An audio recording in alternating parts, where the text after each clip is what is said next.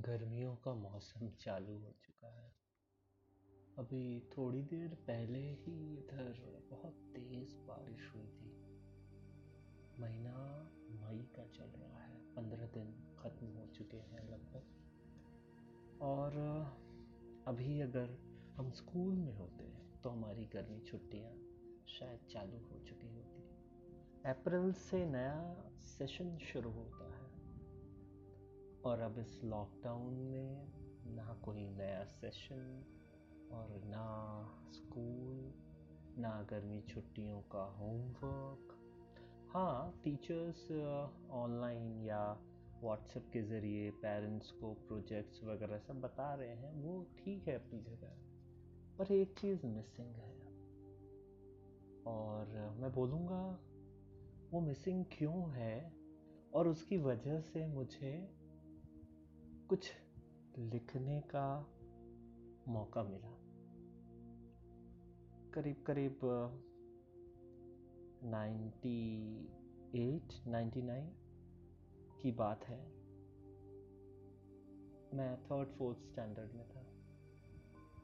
कहानी उससे पहले की भी है, पर थर्ड फोर्थ से मुझे चीज़ें बहुत अच्छे से याद हैं।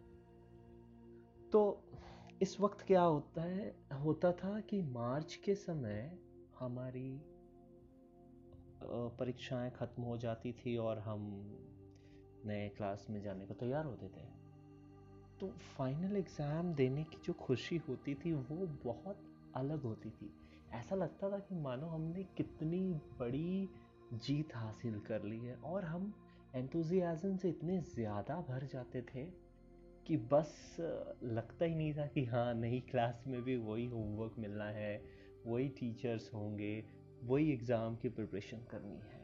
तो ये जो इंथुजियाज़म था, इसमें सबसे इंपॉर्टेंट चीज़ क्या थी? मैं अपने एक्सपीरियंस से बता रहा हूँ, बाकी लोगों का मुझे नहीं पता। क्योंकि दोस्त तो वही रहने हैं, और टीचर्स भी ऑलमोस्ट वही रहने हैं स्कूल भी वही रहनी है स्कूल की टाइमिंग्स भी वही रहनी है। तो बदलता क्या था नए क्लास में जाने में? नए क्लास में जाने में बदलती थी किताबें।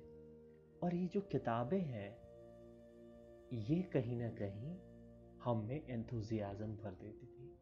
मुझे याद है अच्छे से, मेरे शहर में मेरी स्कूल की किताबें गिनी चुनी दुकानों पर मिलती थी।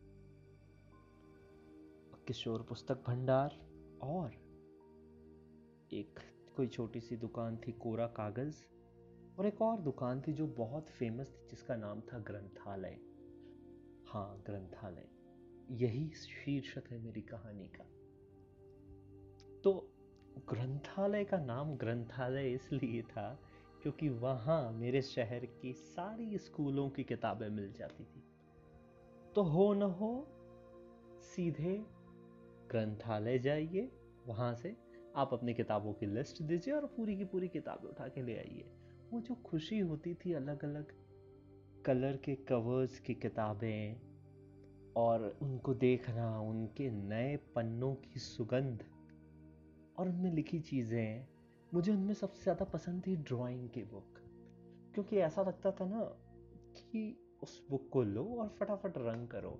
मुझे याद है थर्ड स्टैंडर्ड में एक बुक थी हमारी ड्राइंग की, उसका नाम था जोकर और उसके अंदर सिर्फ़ कार्टून कैरेक्टर्स बने हुए थे। एक पेज में कैरेक्टर्स बने हुए थे कलर्ड और दूसरे पेज में विदाउट कलर्ड थे। आपको सेम टू सेम देख के कलर करना था। तो वो जो इंतज़ियाज़म होता था, वो जो उत्साह होता था कि हाँ इसे फटाफट करना है, और उस चक्कर में वो किताब खरीदनी है, वो बताए नहीं, बताया जा सकता।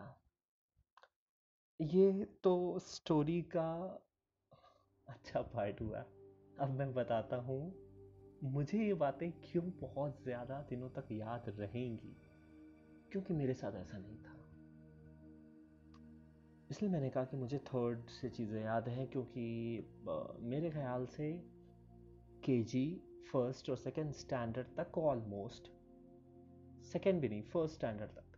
के जी और फ़र्स्ट में मेरी किताबें बिल्कुल वैसे ही ग्रंथालय से आई थी। केजी में तो अलबत्ता स्कूल में ही किताबों की लिस्ट पकड़ा दी गई थी और पूरी की पूरी किताबें एक बार में खरीद ली गई थी। फ़र्स्ट स्टैंडर्ड में भी कुछ कुछ ऐसा हुआ, लेकिन सेकेंड स्टैंडर्ड से चीज़ें बदल गई। सेकेंड स्टैंडर्ड के बाद ऐसा होने लगा कि मैं पुरानी किताबें पढ़ता था। मुझे पुरानी किताबें मुहैया कराई जाती थी। जो पिछले साल भी, क्योंकि बहुत कम ही किताबें होती थी, जो कि हर साल चेंज होती थी। तो वो किताबें जो पहले किसी ने यूज़ की है, वो ही मैं लेता था। और ये किताबें पुरानी दुकानों पर मिलती थी। तो मैं जाता तो था ग्रंथालय, पर उसके सामने से चला जाता क्योंकि उस दुकान से नहीं लेनी मुझे किताबें। ग्रंथालय से थोड़ी आगे जाके एक छोटी सी दुकान थी जिसमें शटर भी नहीं लगा हुआ था, सिर्फ़ लकड़ी के गेट थे। और उनको खोल करके उसके अंदर जाके एक दुकान आती थी। उस दुकान के अंदर बहुत सारी किताबें थी कहानियों की और उनमें ढूंढना होता था। और दुकानदार को भी नाम बताने पे उसे भी नहीं पता होता था, क्योंकि मेरे जैसे लोग वहाँ बहुत कम आते थे। वहाँ लोग आते थे उपन्यास पढ़ने के लिए नॉवेल्स पढ़ने के लिए मैगजीन्स लेने के लिए एग्ज़ाम्स के फॉर्म भरने के लिए न्यूज़पेपर लेने के लिए। मेरे जैसे लोग नहीं आते थे वहाँ, जिनको स्कूल की पुरानी किताबें चाहिए। तो वहाँ उन किताबों में मेरी किताब ढूंढना ये भी अपने आप में एक चुनौती थी। और इस क्रम में जब मैं किताबें ढूंढ रहा हूँ मुझे कई बार कॉमिक्स दिख जाती थी। और वहाँ से कॉमिक्स के लिए मेरा प्रेम पनपा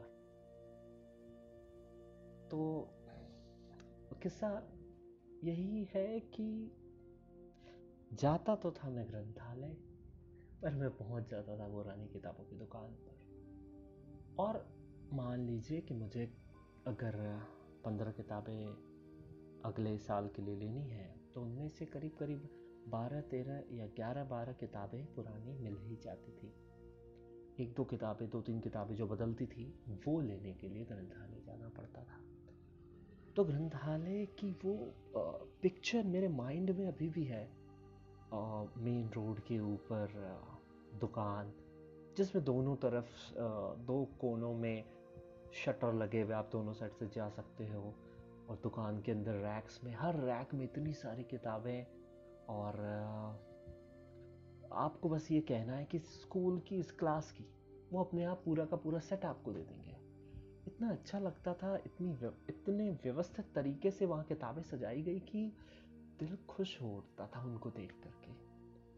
लगता ही नहीं था कि हाँ मतलब कहाँ आ गया। और वो जो खुशी होती थी, फिर उन किताबों को घर ले जाओ और पन्नों को पलटो, उनकी सुगंध को ऐसा लगता था कि उनके साथ ही रहूँ। और धीरे धीरे जैसे स्कूल शुरू होता था तो शुरू के दिनों में, आप कहें तो करीब करीब एक दो महीने में कहूँगा, या फिर जब गर्मी छुट्टी नहीं होती थी, उससे पहले तक जोश रहता था, जैसे गर्मी छुट्टी हुई और हमें इतना सारा होमवर्क करना होता था, वो जोश नीचे आ जाता था। और एट द एंड गर्मी छुट्टी के बाद लगता था कैसे ये किताबें हमारे पास आ गई। तो वो जो एंथम है, वो मिसिंग है।